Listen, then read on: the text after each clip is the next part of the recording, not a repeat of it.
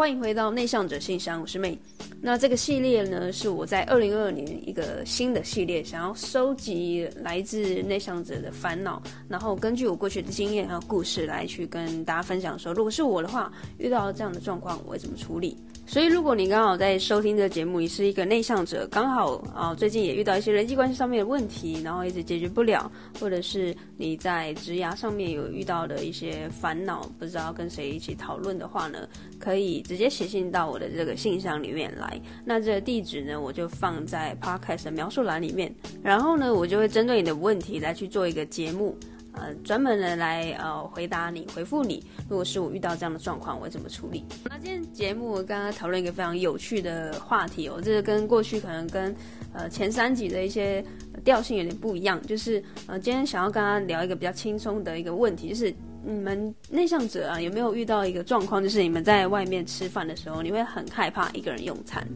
那这个问题其实，在过去我在大学时候其实非常困扰，因为我是几乎无法一个人在外面用餐的。先不要谈说我们一个人看电影、一个人旅行这样子，又跟比较进阶的一个举动就是行为。吃饭其实我当时在很年轻的时候是呃也没有这个勇气的。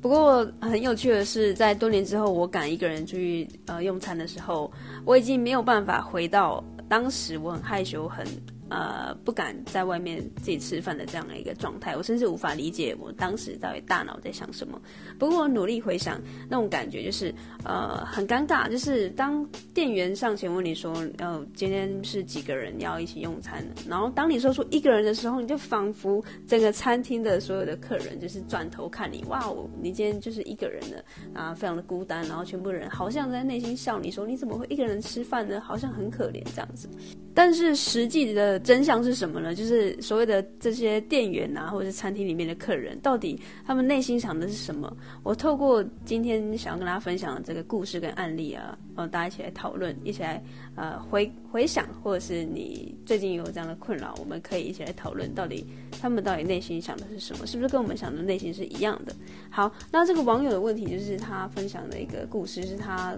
呃，就是最近连假的时候出去外面觅食，结果走着走着还是进了一间熟悉。但是不太常来的餐厅，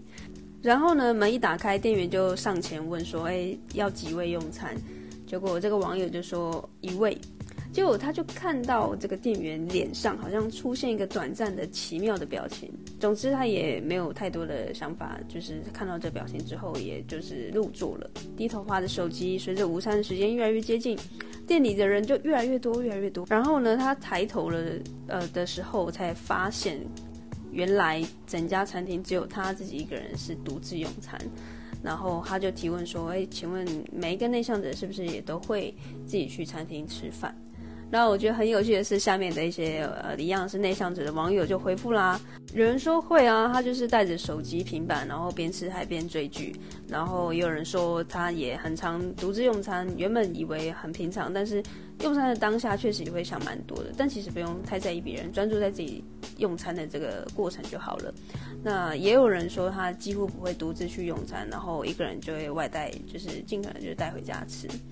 然后啊、呃，我觉得最有趣的是，刚好有个网友他是做过餐饮业的，然后他就来分享说，其实因为餐厅毕竟它是一个聚餐的场所，所以桌子需要好好的安排。那服务生在思考怎么安排位置的时候，让之后进来的客人都有位置坐，但是并不代表他觉得一个人吃饭有什么问题。尤其遇到很多组定位的时候，位置的安排就是考验这个呃在位的服务生的经验的时候。好，那故事听到这里，如果你还记得我刚开始有分享说，我在过去其实不太敢一个人用餐的时候，一走到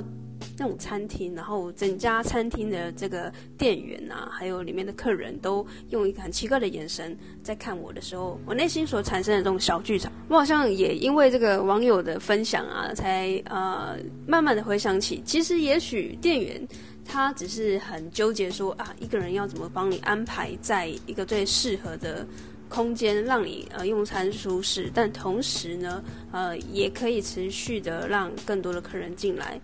不然，如果一个人坐在四个人的桌子，或者是一个人用坐在六个人的桌子上面吃饭，那后面如果有呃类似四个人或者是六个人的这个组别要用餐的时候，就会卡了一个非常一个大的缺口在那里，就是他们也没有办法安排这么多人。就是在你旁边，因为毕竟你们都不认识嘛，所以在安排位置的过程中的那种纠结，也许他们没有意识到，其实他们的眼神会让啊、呃、所谓的内向者会感觉到受伤啊，或者是感觉到是不是打扰到你们，或是造成你们的困扰，所以才导致所谓的内向者或是高敏感族群会因为一个人的眼神、一个人的声音、一个人的呃可能手势或者是这种态度，呃，只要有一点点不对劲，就会。会让我们有这种很多疑、很猜忌的那种衍生的小剧场出来。那我觉得这故事好玩的地方就在于说，刚好有一个这个餐饮业者以一个老板或者是一个店家的态度角色来去告诉所谓的内向者来说，你们一个人用餐其实一点都没事，就是只是我们在担心的事情是要如何把你安排在最好的位置里面，然后啊让更多人一起进来这个餐厅用餐，那就是仅此而已，没有任何的呃针对你一个人用餐有任何的意见，所以我觉得这就是呃。今天想要提供给大家我过去的一些呃故事，然后结合这个网友的分享，还有别人的回馈，嗯，让现在正在收听这个 podcast 的你也会有一些启发，就是刚好你可能最近也呃因为疫情的关系，好不容易可以出去外面用餐，然后一个人的时候你就会想了很多，但是你又不想要呃带回家，可能因为带回家会造成很多的呃垃圾的制造的问题啊，那但是你又很害怕在外面一个人用餐的时候会遭受别人给予不友善的眼神或眼光，但其实往往我们呃看到别人对于我们的这种态度的时候，其实也许只是我们。多虑了，所以透过这一则的分享，也可以给你一些勇气。假设你下一次要踏进一个餐厅用餐的时候，你就可以想起这集 podcast 里面网友的故事，还有我过去呃跟你分享的我自己的经验。那也许你就可以、鼓起勇气，然后跟店员说：“哎、我就是一个人，然后我要在这里用餐。呃”啊，也享有每一个就是进来这个餐厅里面。跟别人一模一样的福利，不会因为我一个人，所以白饭那边办完，不会，就是一样的福利，然后一样的用餐的时间，那一样的可以在这里呃享受一个人的时光。OK，所以这集 Podcast 的内容就到这边，希望你们会喜欢。那如果你刚好也有类似的问题，就是例如像这么小的事情，这么生活、这么日常琐事的事情，也可以就是直接寄信给我，所以不用害怕。这就是一个范例，告诉大家说，其实这是一个。呃，非常轻松的交流。那如果你有类似这样的问题，可以直接寄信。然后我的信箱的地址就是在我的 podcast 描述栏里面。那期待收到你们的来信。那我们就下一集内向者信箱见喽，拜拜。